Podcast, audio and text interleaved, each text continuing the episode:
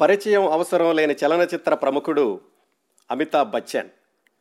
భారతీయ చలనచిత్ర చరిత్రలో తనకంటూ ఒక విశిష్టమైన ప్రత్యేకమైన అధ్యాయాన్ని లిఖించుకున్న నటుడు అమితాబ్ బచ్చన్. అమితాబ్ బచ్చన్ గారి గురించిన ప్రత్యేక కార్యక్రమం ఐదవ భాగం ఈరోజు. ముందుగా గత నాలుగు భాగాల్లో ఏం మాట్లాడుకున్నామో అతి క్లుప్తంగా గుర్తు తెచ్చుకుని తరువాత ఈరోజు ఐదవ భాగంలోకి ప్రవేశిద్దాం. అమితాబ్ బచ్చన్ గారి నాన్నగారి దగ్గర ఈ కార్యక్రమాన్ని ప్రారంభించాం. హరివంశరాయ్ బచ్చన్ ఆయన అలహాబాదులోని అతి సాధారణమైన మధ్యతరగతి కుటుంబంలో జన్మించారు పంతొమ్మిది వందల ఏడులో. హరివంశరాయ్ బచ్చన్ గారికి ఇరవై ఐదు సంవత్సరాలకే అద్భుతమైనటువంటి హిందీ కవిగా పేరు తెచ్చుకున్నారు. ఆయనకి పంతొమ్మిది సంవత్సరాల వయసులో మొదటి వివాహం అయింది. ఇరవై తొమ్మిది సంవత్సరాలకే మొదటి భార్య చనిపోయారు. సంతానం లేదు. పంతొమ్మిది వందల నలభై రెండులో తేజీ సూరి గారిని ఆ తర్వాత తేజీ బచ్చన్ అయ్యారు ఆవిడ. ఆమెను వివాహం చేసుకున్నారు హరివంశరాయ్ బచ్చన్. అదే సంవత్సరం పంతొమ్మిది వందల నలభై రెండు అక్టోబర్లో అమితాబ్ గారు జన్మించారు. ఆ తర్వాత పంతొమ్మిది వందల నలభై ఏడులో అజితాబ్ బచ్చన్ జన్మించారు. హరివంశరాయ్ బచ్చన్ గారు పంతొమ్మిది వందల యాభై ఆరు ప్రాంతాల్లో ఆయన అలహాబాదు నుంచి ఢిల్లీకి కాపురాన్ని మార్చారు కేంద్ర ప్రభుత్వంలో ఉద్యోగం తీసుకుని. పంతొమ్మిది వందల నలభై రెండు నుంచి కూడా హరివంశరాయ్ బచ్చన్ గారికి నెహ్రూ కుటుంబానికి చాలా సాన్నిహిత్యమైనటువంటి పరిచయం ఉంటూ ఉంటూ ఉండేది. చివరి వరకు కూడా అది కొనసాగింది. అమితాబ్ బచ్చన్ అలహాబాదులోను ఆ తర్వాత నైనిటాల్లోని షేర్వుడ్ స్కూల్లోనూ తమ్ముడితో కలిసి చదువుకున్నారు. ఆ షేర్వుడ్ స్కూల్లో రాసినటువంటి కేంబ్రిడ్జ్ పరీక్షల్లో సరైన మార్కులు రాలేదు. ఆ తర్వాత ఢిల్లీకి వచ్చి అక్కడ ఆయన బీఎస్సీ చదివారు. అందులో కూడా మార్కులు సరిగా రాలేదు. దాంతో ఏం చేద్దామా అని కొన్ని రోజులు ఆలోచించి సినిమా ప్రయత్నాలు కూడా చేద్దామనుకున్నారు ఆల్ ఇండియా రేడియోలో చేరుదామనుకున్నారు. ఏదీ ఫలించక కలకత్తాలో బర్డ్ అండ్ కంపెనీ అని దానిలో ఫ్రైట్ బ్రోకర్గా ఉద్యోగంలో చేరారు. అక్కడ ఒక ఐదు సంవత్సరాలు పనిచేశాక పంతొమ్మిది వందల అరవై తొమ్మిది ఫిబ్రవరిలో ఆయన ఉద్యోగం మానేసి బొంబాయి రైలు ఎక్కారు అదే ఆయన నటించినటువంటి మొట్టమొదటి చిత్రం సాత్ హిందుస్థానీలో వేషం కోసం. పంతొమ్మిది వందల అరవై తొమ్మిది నవంబర్లో విడుదలైంది అమితాబ్ బచ్చన్ గారు నటించిన మొట్టమొదటి హిందీ చిత్రం సాత్ హిందుస్థానీ అదే సంవత్సరం పంతొమ్మిది వందల అరవై తొమ్మిది మేలోనే ఆయన మొట్టమొదటిసారిగా గొంతు వినిపించినటువంటి సినిమా భువన షోమ్ కూడా విడుదలయ్యింది అయితే ఆ సినిమాలు విడుదలైన వెంటనే అమితాబ్ బచ్చన్కి అవకాశాలన్నీ ఇబ్బడి ముబ్బడిగా రాలేదు. అక్కడి నుంచి పంతొమ్మిది వందల డెబ్భై మూడులో జంజీర్ వచ్చే వరకు కూడా అమితాబ్ బచ్చన్ గారు నటించిన పదమూడు పద్నాలుగు సినిమాల్లో పది పన్నెండు వరకు కూడా సూపర్ ఫ్లాప్లు. అమి ఒక ఆనంద్ తర్వాత బాంబే బాంబే టు గోవా ఆ రెండు సినిమాలు మాత్రమే అమితాబ్ బచ్చన్ గారికి కాస్త పేరు తెచ్చిపెట్టినాయి. క్రిందటి వారం ఈ సాత్ హిందూస్థానీ విశేషాలు అయిపోయాక పంతొమ్మిది వందల అరవై తొమ్మిది నుంచి డెబ్భై మూడు వరకు ఆ సంఘర్షణ సమయంలో అమితాబ్ బచ్చన్ గారు నటించినటువంటి సినిమాలను గురించి అతి క్లుప్తంగా మాట్లాడుకోవడం ప్రారంభించాం. ఆ క్రమంలో బాంబే టాకీ అనేటటువంటి సినిమాలో యాభై రూపాయల కోసమని మందిలో ఒకడుగా ఆయన నటించడానికి వెళ్ళినప్పుడు శశి కపూర్ కోప్పడి వెనక్కి పంపించిన సందర్భం గురించి మాట్లాడుకున్నాం. అలాగే అమితాబ్ బచ్చన్ గారు నటించగా విడుదలైన రెండవ సినిమా ఆనంద్. దానిలో కూడా ఆయనకి మంచి పేరు వచ్చింది ఆ సినిమా గురించి కూడా తెలుసుకున్నాం. ఇంతవరకు క్రిందటి వారం మాట్లాడుకున్నాం. ఈరోజు ఇక్కడి నుంచి ప్రారంభించి జంజీర్ వచ్చే వరకు కూడా మిగతా సినిమాలు అమితాబ్ అమితాబ్ బచ్చన్ గారి నట జీవితాన్ని ఆ మూడు సంవత్సరాల్లో ఎలాంటి వివిధ రకాలైనటువంటి కుదుపులకి గురి చేసినాయో తెలుసుకుందాం. పంతొమ్మిది వందల డెబ్భై ఒకటి మార్చిలో వచ్చింది ఆనంద్ చిత్రం. అది ఎంత విజయవంతమైనప్పటికీ కూడా అప్పట్లో సూపర్ హీరోగా కొనసాగుతున్నటువంటి సూపర్ స్టార్గా కొనసాగుతున్నటువంటి రాజేష్ ఖన్నా గారికి ఆ సినిమా విజయం అంతా కూడా చెందింది. అమితాబ్ బచ్చన్ అనే మంచి నటుడు ఉన్నాడని ప్రేక్షకులు గమనించారు. కాకపోతే ఆయన ముద్ర వేసేటటువంటి సినిమాగా అది మిగలలేదు. అదే సంవత్సరం పంతొమ్మిది వందల డెబ్భై ఒకటి మేలో ఈ ఆనంద్ చిత్రం వచ్చినటువంటి రెండు నెలలకి ప్యార్ కీ కహాని అని అమితాబ్ బచ్చన్ గారు నటించినటువంటి మూడవ చిత్రం విడుదలైంది ఈ ప్యార్ కీ కహాని అనేది తెలుగులో వచ్చిన మరపురాని కథ అనేటటువంటి సినిమా. అంతకుముందు అది తమిళంలో వచ్చింది. కైకొడుత్తు దైవం అని శివాజీ గణేశన్ సావిత్రి కేఆర్ విజయ నటించింది. దాన్ని తెలుగులో మరపురాని కథ అని కృష్ణ చంద్రమోహన్ వాణిశ్రీ సంధ్యారాణి అనుకుంటాను వాళ్ళతో తీశారు. ఈ రెండు భాషల్లోనూ కూడా అద్భుతంగా ఆడింది. దాన్నే హిందీలో రవికాంత్ నగాయిచ్ అని తెలుగు చాలా సినిమాలకి ఛాయాగ్రహణ దర్శకత్వం వహించిన ఆయన. ఆయన దర్శకత్వంలో హిందీలో అమితాబ్ బచ్చన్ అలాగే అనిల్ ధావన్ తనూజ వీళ్ళతోటి ప్యార్కి కహాని అనే పేరుతో తీసి మే పద్నాలుగు పంతొమ్మిది వందల డెబ్బై ఒకటిన విడుదల చేశారు. హిందీ ప్రేక్షకులకి ఎందుకనో కానీ ఆ కథ అంతగా నచ్చలేదు. అమితాబ్ బచ్చన్ గారికి కూడా ఏమీ పేరు తీసుకురాలేకపోయింది. అమితాబ్ బచ్చన్ గారు ఆ రోజులన్నిటినీ కూడా ఎంత జాగ్రత్తగా గుర్తుపెట్టుకున్నారో అనడానికి ఒక ఉదాహరణ ఇటీవల ఆయన ఫేస్బుక్లో ఒక ఫోటోని పంచుకున్నారు. మొట్టమొదటిసారిగా నేను తనూజా మేడంతో కలిసి నటించిన చిత్రం అని ప్యార్కి కహాని గురించి చెబుతూను. అది పంతొమ్మిది వందల డెబ్భై ఒకటిలో విడుదలైనటువంటి అమితాబ్ బచ్చన్ గారి రెండవ సినిమా ఆ సంవత్సరంలో వచ్చింది. మొత్తం పంతొమ్మిది వందల డెబ్భై ఒకటిలో నాలుగు సినిమాల్లో నటించారు. ఒక సినిమాలో ఒక చిన్న వేషం వేశారు. అవి మిగతా సినిమాలు ఏమిటంటే ఈ మేలో వచ్చినటువంటి ప్యార్కి కహాని పరాజయం పాలయ్యాక జూన్లో అంటే మరుసటి నెలలోనే పర్వానా అని ఒక సినిమా వచ్చింది.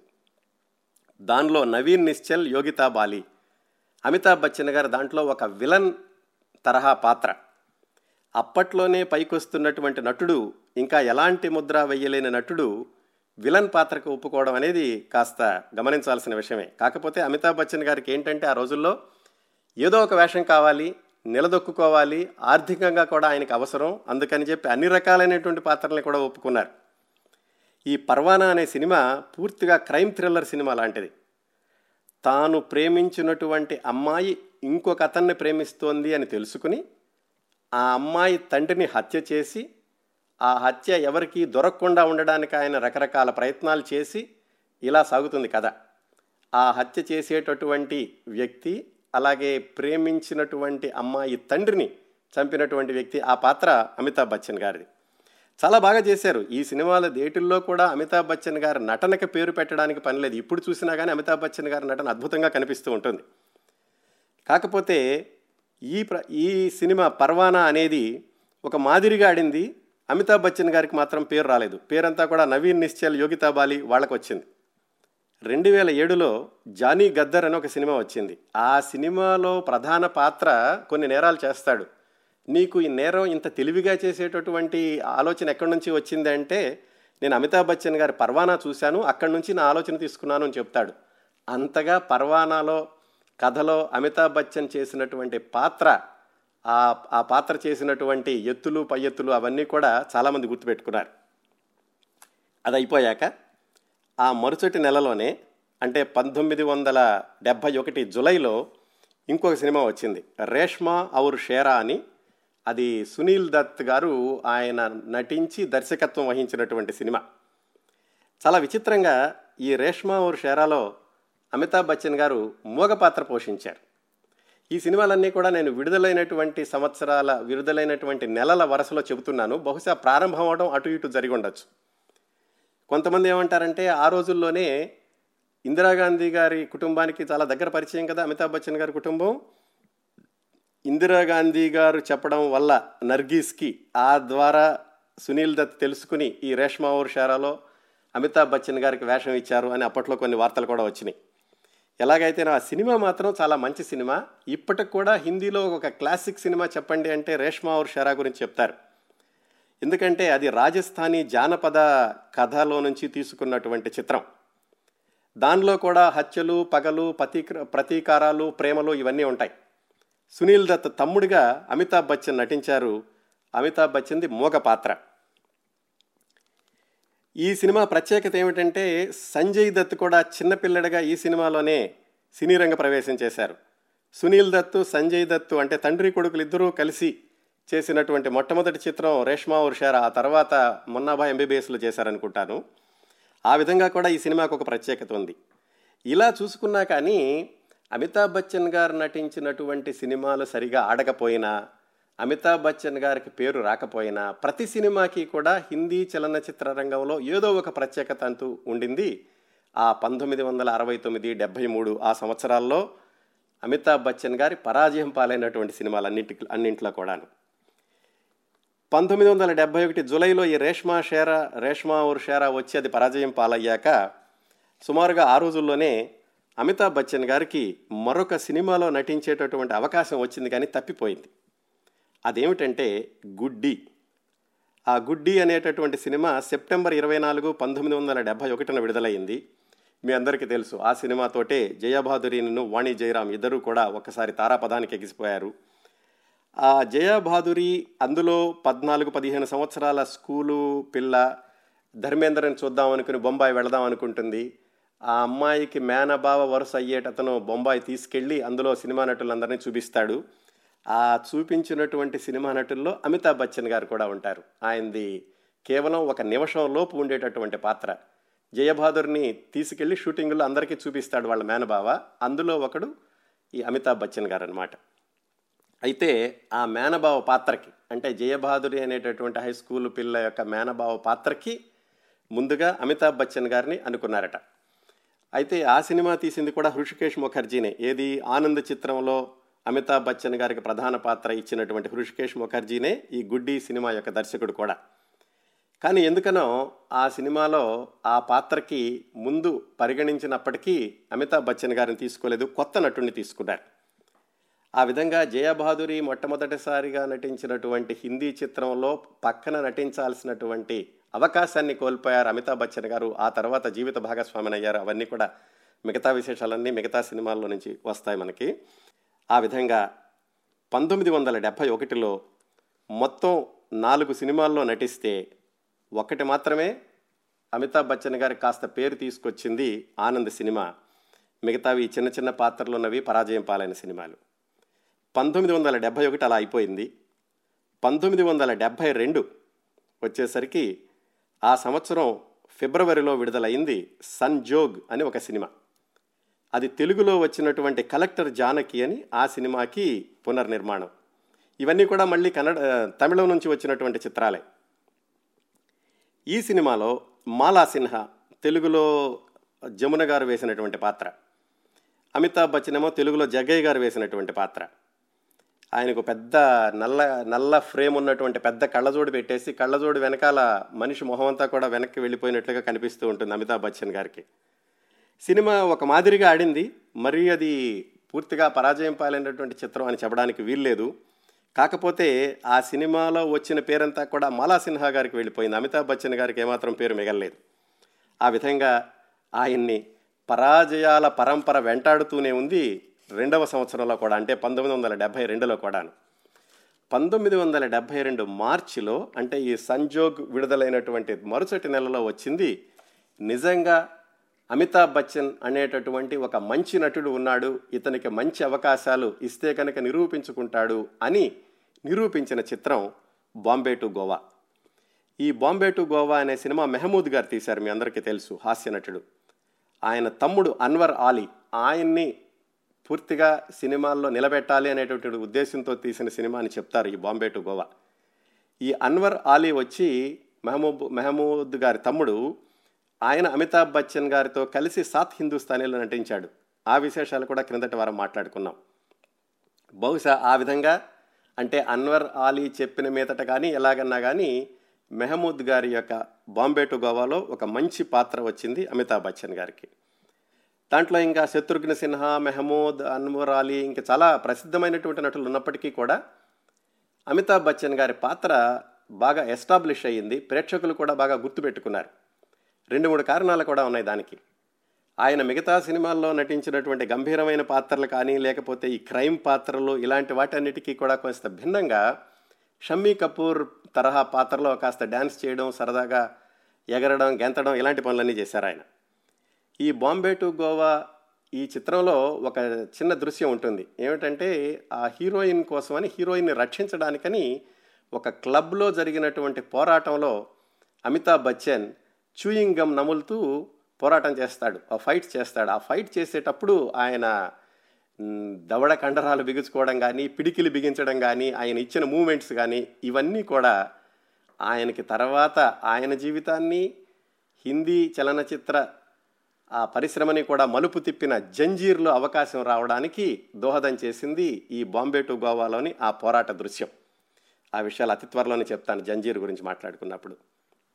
మొత్తానికి బాంబే టు గోవా సినిమా కూడా విజయం సాధించింది అమితాబ్ బచ్చన్ గారికి మంచి పేరు తెచ్చిపెట్టింది. కానీ అంత మాత్రంతో ఆయనని వెంటాడుతున్నటువంటి పరాజయాలు ఇంకా ఆగిపోలేదు. పంతొమ్మిది వందల డెబ్భై రెండు మార్చిలో బాంబే టు గోవా వచ్చాక పంతొమ్మిది వందల డెబ్భై రెండు జులైలో ఏక్ నజర్ అని మరొక సినిమా వచ్చింది. చాలా చక్కటి చిత్రం. ఏక్ నజర్ మంచి కథ. ఒక కవి ధనవంతుడైనటువంటి తండ్రికి కుమారుడు ఆ కవిగా ఉన్నటువంటి అతను వ్యభిచార గృహంలో ఉన్నటువంటి అమ్మాయిని బయటకు తీసుకురావడానికి చేసే ప్రయత్నాలు వాళ్ళిద్దరి మధ్యన ప్రేమ ఇలా సాగుతుందా కథ. మొట్టమొదటిసారిగా జయభాదురి గారితో కలిసి పక్కన హీరోగా నటించిన చిత్రం ఏక్ నజర్. ఆ విధంగా ఆ సినిమాకి చాలా ప్రత్యేకత ఉంది ఏక్ నజర్కి. అందులో ఓ లాల్చీ పైజమా వేసుకుని శాలువా కప్పుకుని కవితలు చదువుతూ ఉంటాడు ఈ అమితాబ్ బచ్చన్ పాత్ర. అయితే చాలామంది ఎగతాళి చేశారు. ఏమిటిది? ఇంత పొడవుగా ఉన్నాడు ఈ నటుడు ఇతన కవితలు చదివేది? చాలా ఏమాత్రం సమంజసంగా లేదు అన్నారు ప్రేక్షకులందరూ కూడాను. చాలా విచిత్రం ఏమిటంటే సరిగ్గా ఏక్ నజర్ వచ్చినటువంటి నాలుగైదు సంవత్సరాలకి కభీ కభీ చిత్రంలో సరిగ్గా అలాంటి వేషంలోనే అలాంటి పైజమా లాల్చి చుట్టూతా శాలువా కప్పుకున్నటువంటి కవి పాత్ర ధరించిన అమితాబ్ బచ్చన్ని ఆకాశానికి ఎత్తేశారు అంటే ఆ నాలుగు సంవత్సరాల్లో ఆయన నటనలో పరిణితి కానీ ప్రేక్షకులు అమితాబ్ బచ్చన్ని చూసే కోణంలో వ్యత్యాసం కానీ ఎంతగానో కనిపించింది.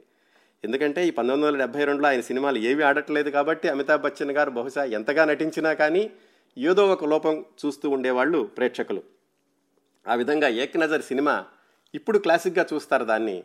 అది పరాజయం పాలైంది. ఈ సినిమా షూటింగ్ జరిగేటప్పుడే జయబాదురి తల్లి పాత్ర ధరించినటువంటి నదీరాని ఆమె ఆ సినిమాలో ఆ సెట్ సెట్ సెట్లో ఉన్న వాళ్ళందరికీ చెప్తూ ఉండేవాళ్ళట వీళ్ళిద్దరి మధ్యన ఏదో ఉంది వీళ్ళు మామూలు నాయికా నాయకుల్లాగా లేరు వాళ్ళిద్దరి మధ్యన ఈ పాత్రలు మించినటువంటి చదువు కనిపిస్తోంది నాకు అని ఆవిడేదో కొంచెం పసిగట్టినట్టుగా చెప్పారట వాళ్ళిద్దరి మధ్యన ఉన్న ప్రేమని. వాళ్ళిద్దరి మధ్యన ఈ సినిమా మాత్రమే కాదు అంతకు ముందు నుంచి కూడా పరిచయం ఉంది ఆ విశేషాలని తర్వాత చెప్తాను. మొత్తానికి పంతొమ్మిది వందల డెబ్బై రెండు జులైలో విడుదలైనటువంటి ఏక్ నజర్ కూడా అమితాబ్ బచ్చన్ గారి యొక్క నట జీవితాన్ని ఏమాత్రం ముందుకు తీసుకెళ్ళలేకపోయింది. దాని తర్వాత అదే సంవత్సరం సెప్టెంబర్లో బన్సీ బిర్జు అని ఇంకొక సినిమా వచ్చింది. దానిలో కూడా జయబాదురి గారితో కలిసి నటించారు. ఆ సినిమా కూడా ఏమాత్రం ఆడలేదు. అంటే అమితాబ్ బచ్చన్ గారు జయబాదురి గారు కలిసి నటించినటువంటి మొట్టమొదటి రెండు సినిమాలు కూడా ఫెయిల్యూర్ సినిమాలే. అదే వరుసలో ఆ పరాజయాల పరంపరలో పంతొమ్మిది వందల డెబ్భై రెండు డిసెంబర్లో వచ్చింది రాస్తే కా ఈ సినిమాలన్నింటిలో కూడా చక్కటి చక్కటి క్యాస్టింగ్ ఉంది. ఈ రాస్తేకా పత్తర్లో అమితాబ్ బచ్చన్ గారి పక్కన శత్రుఘ్న సిన్హా. ఇది కూడా ఒక ఇంగ్లీషు చిత్రానికి అనుకరణ అపార్ట్మెంట్ అనే ఇంగ్లీష్ చిత్రానికి. కథ కూడా చాలా ఆసక్తికరంగా ఉంటుంది. కానీ ఆ రోజుల్లో రాస్తేకా పత్తర్ అనేది మరొక పరాజయం పాలైనటువంటి చిత్రం. ఈ పంతొమ్మిది వందల డెబ్భై రెండులో ఇన్ని పరాజయం పాలైనటువంటి చిత్రాల్లో నటిస్తూ ఒక బాంబే టు గోవా తప్ప ఇంకా సినిమాల్లో మరికొన్ని సినిమాల్లో చిన్న చిన్న వేషాలు లేకపోతే నేపథ్య గాత్రం అందించడం ఇలాంటివి చేశారు. పియాకా ఘర్ దానిలో ఒక చిన్న పాత్ర పోషించారు. బావర్చి అనే దాంట్లో వాయిస్ ఓవర్ ఇచ్చారు కొంత కొన్ని పాత్రలకి. అలాగే గరం మసాలా జబాన్ ఆ సినిమాల్లో కూడా చిన్న చిన్న పాత్రలు వేశారు. ఆ రోజుల్లో ఏమిటంటే ఆయనకి ఏం చెయ్యాలి అని నిశ్చయించుకునేటటువంటి అవకాశం కూడా లేదు. ఎలాగైనా స్థిరపడాలి ఆర్థికంగా నిలదొక్కుకోవాలి ఎలాంటి వేషమైనా వెయ్యాలి. అలాగా కొనసాగింది పంతొమ్మిది వందల డెబ్భై రెండు జులై డిసెంబర్లో కూడాను. పంతొమ్మిది వందల డెబ్భై మూడు వచ్చింది. పంతొమ్మిది వందల డెబ్భై మూడు ఫిబ్రవరిలో విడుదలైంది బందే హాత్ అని. అందులో అమితాబ్ బచ్చన్ గారు ద్విపాత్ర పోషించారు రెండు పాత్రలు. చాలా విచిత్రంగా ఏమిటంటే ఒక పాత్రేమో దొంగ ఒక పాత్రేమో కవి పూర్తిగా విరుద్ధమైనటువంటి పాత్రలు. అందులో కథానాయిక ముంతాజ్ ఆ సినిమాని ఇప్పుడు బందేహాత్ సినిమాని గురించి మాట్లాడాలంటే కనుక ఇప్పుడు చాలా క్లాసిక్ చిత్రం అని చెప్తుంటారు. కానీ ఆ రోజుల్లో అమితాబ్ బచ్చన్ గారి మిగతా సినిమాలు వరుసగా ఎలాగో ఫెయిల్ అవుతూ వస్తున్నాయో దానికి ఇంకొక చేరిక ఈ బందేహాత్ ఫిబ్రవరిలో వచ్చింది.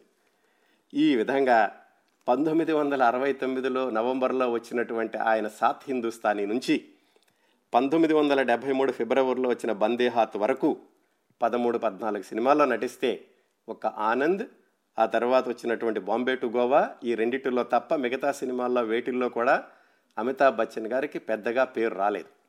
ప్రేక్షకులు కూడా ఒక విధమైనటువంటి గందరగోళం. ఈ నటుడు ఎవరు? ఇలాంటి పాత్రలు పోషిస్తాడు? అమితాబ్ బచ్చన్ సినిమా అంటే ఇలా ఉంటుంది అని ఊహించుకునేటటువంటి ఒక అంచనాలకు వచ్చేటటువంటి అవకాశాలు ఇచ్చిన సినిమాలు ఏవి లేవు వాటిల్లోనూ. దాంతో ఆయన అలా కొనసాగుతూ వాళ్ళ నా- నా అమ్మగారి దగ్గర చెప్పారట మధ్యలోను అమ్మ నాకు ఈ సినిమాల్లో కథానాయకుడిగా స్థిరపడేటటువంటి అవకాశాలు వచ్చే వచ్చేదేమీ కనబట్టలేదు నాకు. ఈ క్యారెక్టర్ వేషాలు వేసుకుంటూ కొనసాగ కొనసాగాల్సి వచ్చేటట్లుంది అని. వాళ్ళ నాన్నగారికి ఈ సినిమాల గురించి పెద్దగా తెలియదు ఆయనకి తెలిసినటువంటి ఎవరో ఒక సినీ పెద్ద ఒక ఆయన ఉంటే ఆయనతో చెప్పారట. మా పెద్దాడిలా వేషాలు వేస్తున్నాడు ఏమీ సరిగా ఆడట్లేదు సినిమాలన్నీ సినిమాలు అన్నీ కూడాను ఇంకా నిలదొక్కుకోలేకపోతున్నాడు. ఇంకా క్యారెక్టర్ వేషాలు వేస్తానంటున్నాడు. ఏమంటారు మీరు అని చెప్తే ఆయన చెప్పాట అలాంటి పని ఎప్పుడూ చేయొద్దని చెప్పండి. అలా క్యారెక్టర్ వేషాలు కనుక వెళ్ళిపోతే మళ్ళీ ఎవరు హీరో వేషాలు ఎవరు ఇంకా ఓపిక పట్టాలి. మీ వాడి నటనకైతే మాత్రం ఎవరు పేరు పెట్టడం లేదు. సినిమాలు ఆడకపోవడం అనేది వేరే విషయం. ప్రయత్నం చేస్తూ ఉండమనండి. హీరో కాకుండా వేరే విషయాలు వెయ్యొద్దని చెప్పండి విషయ వేరే వేషాలు వెయ్యొద్దని చెప్పండి అని వాళ్ళ నాన్నగారికి చెప్పారట. ఇలా కొనసాగుతున్న రోజుల్లో వచ్చింది అమితాబ్ బచ్చన్ గారిని. ఇదిగో ఈ కూడా మన ముందు నిలబెట్టినటువంటి చిత్రం. అలాగే హిందీ చలనచిత్ర రంగానికి కూడా ఒక మైలురాయిలాగా సినిమా స్క్రిప్టులు అంటే ఇలాగా కూడా రాయొచ్చు అని చరిత్రని తిరగరాసిన మొట్టమొదటి చిత్రం జంజీర్. అది పంతొమ్మిది వందల డెబ్భై మూడు మే పదకొండున విడుదలయ్యింది. ఆ జంజీర్ సినిమాలో కూడా అమితాబ్ బచ్చన్ గారికి వేషం అనేది దానంతటిది రాలేదు. పాలో కొలెహో అని బ్రెజిలియన్ రచయిత ఆల్కమిస్ట్ అని ఒక నవల రాశారు. దానిలో ఆయన ఒక మాట చెప్తారు. ఏదైనా గనక మనం సాధించాలి అనుకుంటే ఒక విషయం జరగాలి అనుకుంటే సంకల్పం స్థిరంగా ఉంటే ప్రపంచంలోని శక్తులన్నీ కుట్ర చేసి కూడా నీకు విజయం సాధిస్తాయి అని. ఆ విషయం జంజీర్లో అమితాబ్ బచ్చన్ గారికి వేషం రావడం అనేటటువంటి సందర్భం కోణంలో చూస్తే కనుక ఆ వాక్యంలో ఎంత వాస్తవం ఉందో అర్థమవుతుంది. జంజీర్ చిత్రం ఆ సినిమా గురించి పూర్తి కార్యక్రమాన్ని తర్వాత ఎప్పుడైనా చెప్తాను. కేవలం అమితాబ్ బచ్చన్ గారి కోణంలో ఆ విశేషాలు ఈరోజు మాట్లాడుకుందాం. పంతొమ్మిది వందల డెబ్భై మూడులో వచ్చినటువంటి జంజీర్ సినిమా అప్పటి వరకు ఉన్న హిందీ సినిమా రచనా విధానాన్ని కానీ హిందీ సినిమా కథనాన్ని కానీ హిందీ సినిమా హీరోని కానీ ఒక ప్రత్యేకంగా నిలబెట్టింది అలాంటి వాటి గురించి సినీ పండితుల్లో ఉన్నటువంటి అభిప్రాయాలన్నింటినీ కూడా తిరగరాసింది ఈ జంజీర్ చిత్రం. అప్పటి వరకు కూడా హిందీలో హీరోలు అంటే చాక్లెట్ హీరోలు హీరోలు జూబ్లీ హీరోలు రొమాంటిక్ హీరోలు ఇలాంటి వాళ్ళందరూ ఉండేవాళ్ళు. ఒక హీరో పగ ప్రతీకారం సినిమా అంతా కూడా పగతో రగిలిపోవడం క్రోధంతో రగిలిపోవడం బహుశా ఈ జంజీర్తోనే మొదలైందేమో అని చెప్తూ ఉంటారు. అప్పట్లో ఉన్నటువంటి హీరోలందరినీ కూడా మనం పోల్చి చూసుకుంటే ఈ జంజీర్ లాంటి హీరో మిగతా సినిమాల్లో కనిపించడు. ఈ సినిమా కథ రాసే సమయానికి అంటే పంతొమ్మిది వందల డెబ్భై రెండు ఆ ప్రాంతాల్లో భారతదేశంలోని పరిస్థితులు కూడా ఎలా ఉన్నాయంటే అప్పటికి స్వాతంత్ర్యం వచ్చి దాదాపుగా పాతిక సంవత్సరాలు అవుతోంది. నిరుద్యోగం అవినీతి ఇలాంటివన్నీ కూడా అలాగే కొనసాగుతూ వచ్చినాయి. ఇదంతా కూడా పంతొమ్మిది వందల డెబ్బై రెండు డెబ్బై మూడు ప్రాంతాలండి. అందుకే యువత అంతా కూడా చాలా అశాంతితో రగిలిపోతూ ఉండింది ఆ రోజుల్లో. అందుకే ఆ అప్పట్లో ఉన్నటువంటి ఆ నక్సలిజం ఉద్యమం కానీ పంతొమ్మిది వందల అరవై ఎనిమిది అరవై తొమ్మిది ప్రాంతాల్లో మొదలైంది. అది సామాజిక పరిస్థితులు. అలాంటి రోజుల్లో ఒక హీరో క్రోధంతో రగిలిపోతూ పగ ప్రతీకారంతో కోపంతో ఆ రెండున్నర గంటలో కూడా సినిమా తెర మీద వీరవిహారం చేస్తుంటే చూసేటటువంటి శ్రమలో ఉన్నటువంటి వేరే కోణంలోని క్రోధాన్ని ఆ హీరోలో చూసుకుని వాళ్ళు ఇలా ఉండాలిరా హీరో అంటే అనుకుని ఆ సినిమాని అత్యంత ఘన విజయం సాధించి పెట్టారు. అలాంటి అద్భుతమైనటువంటి కథని అప్పట్లోనండి ఇప్పట్లో చూ- అనుకుంటే ఇలాంటి కథ చాలాసార్లు వచ్చేసింది కదా అనుకోవచ్చు మీరు. అప్పటికి చూసుకుంటే కనుక ఆ అద్భుతమైనటువంటి కథని వ్రాసింది సలీం జావేద్లు. సలీం జావేద్లకి ఈ జంజీర్ సినిమా మొట్టమొదటగా విజయం సాధించిన సినిమా కాదు ఇది మొదటి చిత్రము కూడా కాదు. ఈ జంజీర్ సినిమా వచ్చేటప్పటికే వాళ్ళు ఐదారు చిత్రాలకి కలిసి మాటలు రాశారు కథా మాటలు రాశారు. అత్యద్భుతమైనటువంటి విజయం సాధించిన చిత్రాలు కూడా ఉన్నాయి వారి ఖాతాలో అప్పటికే. ఈ జంజీర్ కథ రాశాక అసలు దీనిలో ఉన్నటువంటి హీరో హీరోయిన్లు ఎలా మారుతూ వచ్చారంటే చాలా ఆసక్తికరంగా ఉంటుంది. ఈ జంజీర్ అనేటటువంటి సినిమా సలీం జావేద్లు రాశాక దాన్ని ధర్మేంద్ర గారు కొనుక్కున్నారు. ధర్మేంద్ర గారు ఆయన నటిద్దామని చెప్పి తన దగ్గర ఉంచుకున్నారు ఈ జంజీర్ అనేటువంటి స్క్రిప్ట్ని. నిర్మాత దర్శకుడు ప్రకాష్ మెహ్రా ఆయన దగ్గర రెండు కథలు ఉన్నాయి సమాధి అని కహానీ కిస్మత్కి అని. ఇదంతా పంతొమ్మిది వందల డెబ్బై రెండు ప్రాంతాల్లో. ధర్మేంద్ర ప్రకాష్ మెహ్రా చాలా దగ్గర మిత్రులు. ప్రకాష్ మెహ్రా సినిమాల్లో ధర్మేంద్ర వేస్తారు అనేటువంటి ఒప్పందం అంతకుముందు కూడా నటించారు కూడా ఆ మాటల మధ్యలో ప్రకాష్ మెహ్రా దగ్గరకు వచ్చినప్పుడు ధర్మేంద్ర ఒకసారి చెప్పారు మీ దగ్గర రెండు కథలు ఉన్నాయి కదా సమాధి కహాని కిస్మత్కి అని. ఆ కహాని కిస్మత్కి అనేటటువంటి కథని మా మిత్రుడు ఒక కథను కావాలంటున్నాడు అతనికి మీరు ఇవ్వండి అని అడిగారు ప్రకాష్ మెహ్రాని. ప్రకాష్ మెహ్రా ఏం చెప్పారంటే కహాని కిస్మత్కి సినిమా కథ అయితే నేను ఇస్తాను అయితే మీ దగ్గర ఉన్నటువంటి జంజీర్ కథని నాకు ఇవ్వండి ఎలాగో మీరే నటిస్తారు కదా మీరు పెట్టుబడి కూడా పెట్టండి మనం కలిసి ఇద్దాము అని ధర్మేంద్రని అడిగారు. దానికి ధర్మేంద్ర సరే అన్నారు. ఆ విధంగా ప్రకాష్ మెహ్రా ఉన్న దగ్గర ఉన్నటువంటి కహానీ కిస్మత్కినేమో పక్కకి వెళ్ళింది ధర్మేంద్ర దగ్గర ఉన్నటువంటి జంజీర్ ప్రకాష్ మెహ్రా దగ్గరకు వచ్చింది. ధర్మేంద్ర గారే నటిస్తారు. అది వాళ్ళిద్దరి మధ్యన ఒప్పందం కూడా. దాంట్లో పెట్టుబడి పెట్టడానికి కూడా ఒప్పుకున్నారు ధర్మేంద్ర గారు. ఆయన ఒప్పుకున్నారు కాబట్టి ఈయన అడ్వాన్స్ కూడా ఇచ్చేశారు. ఇంకా దాంట్లో హీరోయిన్గా నటించడానికి ముంతాజ్ని అడిగారు. ఆవిడ కాదండి కూడా లేదు. ఎందుకంటే ధర్మేంద్ర గారు అప్పట్లో చాలా పేరున్నటువంటి నటుడు కాబట్టి ముంతాజ్ గారు కూడా ఒప్పుకున్నారు. వీళ్ళిద్దరూ ఒప్పుకున్నారు అడ్వాన్స్ కూడా ఇచ్చేశాను కదా అని ఒకరోజు ప్రకాష్ మెహ్రా ప్రెస్ మీట్ పెట్టి అందరికీ చెప్పారు. నేను ఇలాగా జంజీర్ అనేటటువంటి సినిమా తీస్తున్నాను. ఆ సినిమాకి ధర్మేంద్ర ముంతాజ్ హీరో హీరోయిన్లు ఫలానా టైంలో మొదలు పెడుతున్నాను అని పంతొమ్మిది వందల డెబ్బై రెండు మధ్యలోనో చివరిలోనో ఒక ప్రెస్ మీట్ కూడా పెట్టేశారు. కాకపోతే ఆ ప్రెస్ మీట్లో ధర్మేంద్ర కానీ ముంతాజ్ కానీ లేరు. ధర్మేంద్ర గారికి తెలిసి ప్రకాష్ మెహ్రాని పిలిచి ఇదేంటి మీరు ఇలా ప్రెస్ మీట్ కూడా పెట్టేశారు? అన్నారు. అవును మనం అనుకున్నాం కదా మరి తొందరగా తీసేసేయాలి సినిమా. నాకు మిగతా సినిమాలకు కూడా వెళ్ళాలి. ఈ సినిమా తొందరగా తీసేద్దామనే ఉద్దేశంతో ప్రెస్ మీట్ పెట్టేశాను. అయినా మీకు అడ్వాన్స్ కూడా ఇచ్చేశాను కదా అన్నారు ప్రకాష్ మెహ్రా. దానికి ధర్మేంద్ర గారు నేను అడ్వాన్స్ అయితే తీసుకున్నాను కానీ మీకు ఇంకా డేట్స్ ఇవ్వలేదు. ఇప్పుడు మా తమ్ముడిని హీరోగా పరిచయం చేస్తూ ఒక సినిమా చేద్దాం అనుకుంటున్నాను. ఆ సినిమా అయ్యే వరకు కూడా నేను వేరే సినిమాలు ఒప్పుకోదలుచుకోలేదు. కనీసం ఆ సినిమా కొంత దూరం కొనసాగాక అప్పుడైతే కనుక నాకు కాస్త మనశ్శాంతిగా ఉంటుంది ఈ జంజీర్ సినిమాలో తీయడానికి. అప్పటి వరకు ఆగండి అన్నారు ప్రకాష్ మెహ్రాకేమో అప్పటికే ఆయన చాలా ప్రణాళికలన్నీ వేసుకున్నారు ఎప్పుడు విడుదల చేయాలి ఏమిటి అని. దాంతో ఇద్దరూ కలిసి కూర్చుని సంప్రదించుకున్నారు. సంప్రదించుకున్న మీదట ఈ ఒక మంచి టర్మ్స్తోనే ఇద్దరు కూడా ఏమనుకున్నారంటే సరే అయితే ధర్మేంద్ర గారు మీరు ఈ సినిమాలో వద్దులేండి నేను వేరే వాళ్ళతో తీస్తానన్నారు. ధర్మేంద్ర కూడా అది కూడా సమం చేసుకొని సరే అయితే వేరే వాళ్ళతో తీసేసుకోండి సినిమా మీరు ఆగలేకపోతున్నారు కదా అన్నారు. ఆ విధంగా ధర్మేంద్ర గారు ఈ జంజీర్ చిత్రంలో నుంచి నటించేటటువంటి అవకాశం వెళ్ళిపోయి ఇంకప్పుడు మళ్ళీ ఈయన హీరోలను వెతకడం మొదలుపెట్టారు ప్రకాష్ మెహ్రా. ఆ తర్వాత ఆయనకి కనిపించినటువంటి హీరో దేవానంద్. ఈ ప్రకాష్ మెహ్రా దేవానంద్ నటించినటువంటి కాలాపాని అని ఈ సంఘటనలు జరిగేటటువంటి సమయానికి పదిహేను సంవత్సరాల ముందు వచ్చింది. ఆ సినిమా చూశారు ఎప్పుడో. అప్పటి నుంచి ఆయనకి దేవానంద్ తోటి సినిమా తీయాలని ఉండింది.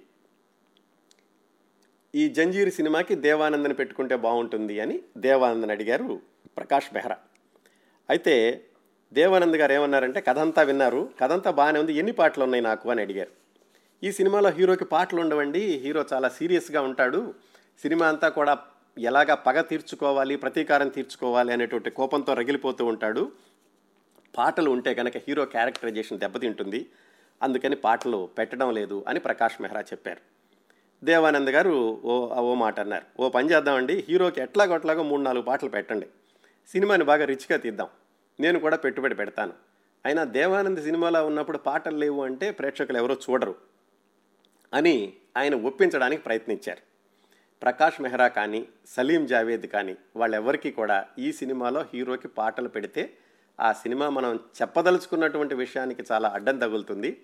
అందువల్ల పాటలు ససేమిరా కుదరవు అని చెప్పారు. దేవానంద్ గారు పాటలు లేకపోతే కనుక నేను సినిమాలో నటించడం కష్టం అని ఆయన చెప్పారు. దాంతో దేవానంద్ కూడా పక్కకి వెళ్ళిపోయారు. ధర్మేంద్ర వెళ్ళిపోయారు దేవానంద్ వెళ్ళిపోయారు. ఇంకా హీరో కోసం వెతుకుతున్నారు. అది కూడా ఏంటి చాలా వేగవంతం చేయాలి. అప్పుడు వాళ్ళకి కనిపించినటువంటి మరొక హీరో రాజ్ కుమార్. రాజ్ కుమార్ కాస్త సీరియస్ పాత్రలకి అప్పటి వరకు కాస్త పేరుంది ఆయనకి. రాజ్ కుమార్ని అడుగుదామని ఆయన అప్పుడు ఒక హిందీ సినిమా మద్రాసులో షూటింగ్ జరుగుతోంది. మద్రాసు వెళ్ళి రాజ్ కుమార్ గారిని చెప్పారు కథ అంతా. ఆయనకు అద్భుతంగా నచ్చింది. బ్రహ్మాండంగా ఉంది కథ నేను చేసేస్తాను. పాటలు కూడా ఏం వద్దు మీరన్నట్టుగానే ఇలా సీరియస్గా నడిస్తేనే బాగుంటుంది. అయితే ఒక చిన్న షరతు అన్నారు. ఏమిటి అంటే నేను ఇలా మద్రాసులో ఈ సినిమా షూటింగ్ చేస్తున్నాను. ఇది కొన్ని నెలలు కొనసాగుతుంది. మీ సినిమా షూటింగ్ కూడా మద్రాసులోనే పెట్టుకోండి అన్నారు. అదేంటండి? కథ అంతా కూడా బొంబాయి విధుల్లో జరుగుతుంది. మద్రాసులో పెడితే కనుక మొత్తం మళ్ళీ సినిమాలో ఆత్మపోతుంది పూర్తిగా మార్చుకుంటూ రావాలి. అలా కుదరదు అన్నారు వాళ్ళు. ప్రకాష్ మెహ్రా కానీ సలీం జావేద్ కానీ ఆయన ఏమన్నారంటే మీరు ఎన్నైనా చెప్పండి నేను మద్రాసులో అయితేనే చేస్తాను. అక్కడికి మాత్రం రాలేను. మీరు కావాలంటే ఆగండి నా సినిమా అయ్యే వరకు అన్నారు. ప్రకాష్ మెహ్రాకేమో అది ఆగేటటువంటి పరిస్థితి కాదు. ఎంత తొందరగా మొదలుపెట్టి ఎంత తొందరగా పూర్తి చేద్దామని. దాంతో రాజ్ కుమార్ గారిని కూడా పక్కన పెట్టేశారు. ధర్మేంద్ర గారు వెళ్ళిపోయారు. దేవానంద్ వెళ్ళిపోయారు. రాజ్ కుమార్ వెళ్ళిపోయారు. ఇప్పుడు వీళ్ళకి హీరో కావాలి. అలా మరొక హీరో కోసం ప్రయత్నిస్తున్నటువంటి రోజుల్లో ప్రాణ్ ఈ సినిమాలో ఇది జంజీర్ సినిమాలో ముఖ్య పాత్ర ధరించినటువంటి ప్రాణ్ ఆయన చెప్పారట ప్రకాష్ మెహ్రాకి నన్ను సలీం జావేద్కి. అమితాబ్ అని ఒక కొత్త కుర్రవాడు ఉన్నాడు. మూడు సంవత్సరాలుగా సినిమాల్లో వేస్తున్నాడు. ఇంకా తగిన గుర్తింపు రాలేదు. అతను నటించినటువంటి బాంబే టు గోవా సినిమా చూశాను. మనందరం ఒకసారి చూద్దాం. అతను సరిపోతాడేమో అని చెప్పి ఆ బాంబే టు గోవా సినిమాని ప్రత్యేకంగా స్క్రీనింగ్ వేయించుకుని ప్రాణ్తో కలిసి ప్రకాష్ మెహ్రా సలీం జావేద్లు చూశారు. సరిగ్గా ఆ బాంబే టు గోవాలో ఇందాక చెప్పాను చూడండి ఒక దృశ్యం. హీరోయిన్ రక్షించడానికని క్లబ్లో ఫైటింగ్ చేసేటటువంటి దృశ్యం. ఆ దృశ్యంలో అమితాబ్ బచ్చన్ యొక్క కదలికలు ఆయన మొహంలో కనిపించినటువంటి ఆ కోప తీవ్రత వీటన్నిటిని గమనించి సలీం జావేదులు చెప్పారట మన కథకి కావాల్సిన కుర్రవాడు ఇతనే ఇతనే పెట్టుకుందాం ఎలాగైనా కానీ అని. ఆ విధంగా అమితాబ్ బచ్చన్ గారిని సంప్రదించడం ఆయన్ని ఈ జంజీర్ సినిమాలోకి బుక్ చేసుకోవడం జరిగింది. అంతవరకు బాగానే ఉంది. మరి హీరోయిన్ ఎవరు? ముంతాజ్. ఆవిడ దగ్గరికి వెళ్ళి చెప్పారు మేము ఇలా ధర్మేంద్ర అనుకున్నాము. ధర్మేంద్ర గారు కుదరలేదు. ఆ తర్వాత దేవానందు రాజ్ కుమార్ ఇద్దరు కూడా కుదరలేదు. అమితాబ్ బచ్చన్ అని కుర్రవాడు మూడు రెండు మూడు సంవత్సరాలుగా వేస్తున్నాడు. పది పదిహేను సినిమాల్లో వేశాడు. అతని హీరో. మరి మీరు కూడా డేట్స్ ఇచ్చేస్తే సినిమా మొదలు పెడదామని ఆవిడ కొత్త కుర్రవాడు అయితే గనక అంటే ఇంకా పేరు లేని కుర్రవాడు కాబట్టి నేను ఈ సినిమాలో నటించను అన్నారు ఆవిడ. దాంతో హీరోయిన్ వెనక్కి వెళ్ళిపోయింది. మళ్ళీ ఇప్పుడు హీరోయిన్ని వెతకాల్సినటువంటి పరిస్థితి.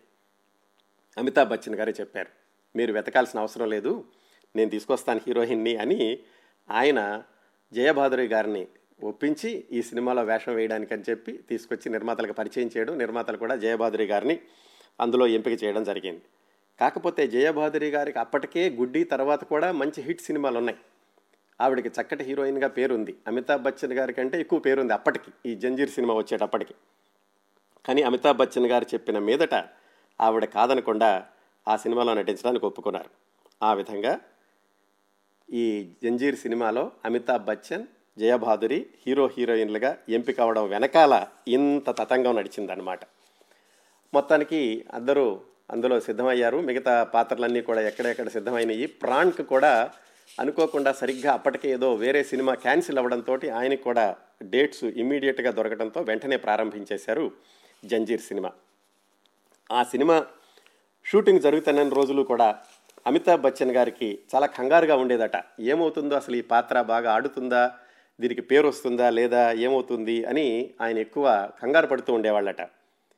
ఈ ప్రకాష్ మెహ్రాని ఆయన సార్ సార్ అని పిలుస్తూ ఉండేవాడట షూటింగ్లో ఒకసారి ఆయన పిలిచి ఈ ప్రకాష్ మెహ్రా చెప్పారట చూడు అమితాబ్ నేను నీకు అన్నయ్య లాంటి వాడిని. నేను టీచర్ని కాదు నన్ను సార్ అని పిలవద్దు నన్ను బ్రదర్ అని పిలవు అని చెప్పేవారట. ఆయన లల్లా అని పిలుస్తూ ప్రారంభించాట అమితాబ్ బచ్చన్. షూటింగ్ జరుగుతున్నప్పుడు ఆయన అనేవాళ్ళట లల్లా ఈ సినిమా తర్వాత నా భవిష్యత్ ఏమవుతుందో అని భయంగా ఉంది. నేను బహుశా మరి ఈ సినిమా అయిపోయాక ఇంకా నేను సూట్ కేసు సర్దుకుని ఢిల్లీ వెళ్ళిపోలేము నాన్నగారి దగ్గరికి నాన్నగారు మళ్ళీ ఎక్కడికి పంపిస్తారో చూడాలి అని భయం భయంగా చెప్తూ ఉండేవాడట షూటింగ్ జరుగుతున్న రోజులు. ప్రకాష్ మెహ్రా చెప్పారట చూడు అమితాబ్ నువ్వు ఏమాత్రం భయపడ మాకు ఇండియాకి బెస్ట్ స్టార్ అవుతావు ఈ సినిమా రిలీజ్ అవగానే అని ఆయన ధైర్యం చెప్తూ ఉండేవాళ్ళు. మొత్తానికి సినిమా షూటింగ్ పూర్తయింది. పంతొమ్మిది వందల డెబ్భై మూడు మే పదకొండవ తారీఖున విడుదలయ్యింది. ఆ సినిమా విడుదలయ్యే సమయానికి అమితాబ్ బచ్చన్కి బాగా జ్వరం. ఆయన ఇంట్లో పడుకున్నారట. అయితే ఈ సినిమా బొంబాయిలో విడుదలైనప్పుడు ఏమాత్రం సరిగా ఆడలేదు మొదటి వారం. కనీసం ఒక మూడు నాలుగు రోజులైతే కనుక హౌస్ఫుల్ కూడా కాలేదు. జనాలు ఏదో వస్తున్నారు వెళుతున్నారు కానీ ఆ సినిమా హిట్ అన్నటువంటి మాట రాలేదు. అయితే కలకత్తాలో మాత్రం బాగా ఆడుతోంది అన్నటువంటి వార్త వచ్చింది. రెండు మూడు రోజులు అయ్యాక ప్రకాష్ మెహ్రాకి ఫోన్ చేసి అమితాబ్ బచ్చన్ చెప్పారట లల్లా అయిపోయింది నేను ఇంక వెళ్ళిపోతాను ఢిల్లీ వెళ్ళిపోతే నాన్నగారు చూసుకుంటారు నాన్నగారు ఎక్కడికి వెళ్ళమంటే అక్కడికి వెళ్తాను అని. అలా నాలుగు రోజులు అయ్యింది. ఐదో రోజు పొద్దున్నే మార్నింగ్ షో టైంకి ప్రకాష్ మెహ్రా తన డ్రైవర్ను పిలిచి ఒకసారి ఆ థియేటర్ వరకు వెళ్ళరా అని చెప్పారట. అది గెయిటీ గెలాక్సీ అని బొంబాయిలో అందులో విడుదలైంది ఈ జంజీర్ సినిమా. సరే ఆ డ్రైవర్ అక్కడ వరకు వెళ్ళి సార్ అర్జెంటుగా రండి ఇక్కడికి ఒకసారి అన్నట్ట ఏమైంది ఏమైంది? ఒక సినిమా ఏమైనా తీసేశారా థియేటర్లో నుంచి అని చెప్పి ప్రకాష్ మెహ్రా వెళ్ళాట. వెళ్ళేసరికి అక్కడ బుకింగ్ కౌంటర్ల ముందు ఉన్న క్యూలను చూసి ఆశ్చర్యపోయాడట. ఒక్కసారిగా ఊపు అందుకుంది జనాలకి ఐడెంటిఫై చేసుకోగలిగారు అమితాబ్ బచ్చన్లో. తమలో ఉన్నటువంటి కోపాన్ని అమితాబ్ బచ్చన్లో చూడగలిగారు ఆ యాంగ్రీ యంగ్ మ్యాన్ పుట్టింది ఆ జంజీర్ ఆ విడుదలైనటువంటి క్షణంలో. ఐదు రోజుల తర్వాత ఇంకా ఆ సినిమా ఒక చరిత్ర. ఇప్పటికి కూడా అమితాబ్ బచ్చన్ గారు ఇన్ని సంవత్సరాలుగా నలభై ఎనిమిది సంవత్సరాలుగా ఎదురులేని నటుడుగా కొనసాగడానికి గట్టి పునాది వేసిన సినిమా జంజీర్ ఐదో రోజున కానీ అది ఊపు అందుకోలేదు. అప్పటికే అమితాబ్ బచ్చన్ గారు జ్వరం నుంచి కోలుకున్నారు. భారతదేశ ప్రేక్షకులు మాత్రం అమితాబ్ బచ్చన్ గారి ఆకర్షణ నుంచి ఇంకా కోలుకోలేదు ఇంకా కోలుకుంటారని కూడా చెప్పలేం. అంతగా విజయం సాధించి పెట్టింది అమితాబ్ బచ్చన్కి అలాగే అమితాబ్ బచ్చన్ జయభాద్రి ఇద్దరు కలిసి నటించినటువంటి సినిమాల్లో మొట్టమొదటిసారిగా సూపర్ డూపర్ హిట్ అయిన సినిమా కూడా జంజీర్. ఈ జంజీర్ సినిమా కేవలం అంత విజయం సాధించి పెట్టడమే కాకుండా వ్యక్తిగతంగా కూడా అమితాబ్ బచ్చన్ గారి జీవితాన్ని చాలా పెద్ద మలుపు తిప్పింది. ఎందుకంటే ఈ సినిమా విడుదలైనటువంటి కొద్ది వారాలకే జయాబాద్రి అమితాబ్ బచ్చన్ వివాహం చేసుకోవడమే కాకుండా అమితాబ్ బచ్చన్ గారు వ్యక్తిగత వ్యవహార శైలిలో కూడా చాలా మార్పులు వచ్చినాయట ఈ జంజీర్ సినిమా విడుదలయ్యాక. ఈ సినిమా వచ్చే వరకు కూడా ఎక్కువగా పార్టీలకు వెళ్ళడం పది మందితో కలవడం ఇలాంటివి ఉంటూ ఉండేవట అమితాబ్ బచ్చన్ గారికి. ఈ సినిమాలో హీరో గుర్తున్నాడు కదా జంజీర్ సినిమాలో ఎంతసేపు కూడా తల్లిదండ్రుల్ని చంపేసిన వాళ్ళ మీద ప్రతీకారం తీర్చుకోవడం ఎంతసేపు అదే ఏకా ఏకాగ్రతతోటి అదే లక్ష్యంతో ఉంటూ ఉంటాడు. ఆ తర్వాత కూడా అమితాబ్ బచ్చన్ గారు ఈ సినిమాలో హీరో ఎలాగైతే లోనర్గా ఉన్నాడో తాను కూడా తన చుట్టూ ఒక ప్రపంచాన్ని తన ప్రపంచాన్ని అంటూ సృష్టించుకున్నారు. పది మందితో కలవడం తగ్గించారు అని చెప్తూ ఉంటారు. అలాగే ఈ సినిమా విడుదలవ్వడానికి ముందు అంటే జంజీర్ సినిమా విడుదలవ్వడానికి ముందు వరకు కూడా అమితాబ్ బచ్చన్ గారు సిగరెట్లు విపరీతంగా తాగేవాళ్ళట. ఆయన రాసుకున్నారు. కలకత్తాలో పనిచేస్తున్న రోజుల్లో ఐదు వందల రూపాయలు వస్తే మూడు వందల రూపాయలు ఖర్చు పెడితే ఎనిమిది మంది రూమ్మేట్స్ ఉంటే అందరూ కలిసి తలా తలా అర్ధ రూపాయి వేసుకుని సిగరెట్లు కొనుక్కోవడం లేకపోతే మందు కొట్టడం ఇలాంటి పనులు చేస్తూ ఉండేవాడు ఆ రోజుల్లోని. మొన్న మధ్యన కూడా బ్లాగ్లో రాసుకున్నారు ఆయన. అలాంటివన్నీ కూడా పూర్తిగా మానేసేసి ఆయన తర్వాత శాకాహారిగా మారడమే కాకుండా మారడమే కాకుండా సిగరెట్లు కూడా పూర్తిగా మానేసేయడం ఇవన్నీ కూడా ఈ జంజీర్ సినిమా విజయం తర్వాత ఆయన జీవిత శైలిలో వచ్చినటువంటి మార్పులు. అలాగే ఈ చిత్రం విజయం తోటి ఆయన ఆర్థికంగా కూడా నీకు నిలదొక్కున్నాను నేను జీవితంలో స్థిరపడవచ్చు అనుకుని జయబాదురి గారిని వివాహం చేసుకునేటటువంటి సందర్భం ఇవన్నీ కూడా జంజీర్ తర్వాత సంభవించినాయి. ఆ వివాహం ఎలా జరిగింది? అంతేకాకుండా పంతొమ్మిది వందల అరవై తొమ్మిది డెబ్భై మూడు మధ్యలో అమితాబ్ బచ్చన్ గారి వ్యక్తిగత జీవితంలో జరిగినటువంటి కొన్ని సంఘటనలు ఏమిటి? అందులో నుంచి ఈ జయభాదరి గారిని వివాహం చేసుకునేటటువంటి సందర్భం వివాహం చేసుకున్నటువంటి సందర్భం ఈ విశేషాలన్నీ వచ్చే వారం అమితాబ్ బచ్చన్ గారి గురించిన ప్రత్యేక కార్యక్రమం ఆరవ భాగంలో మాట్లాడుకుందాం.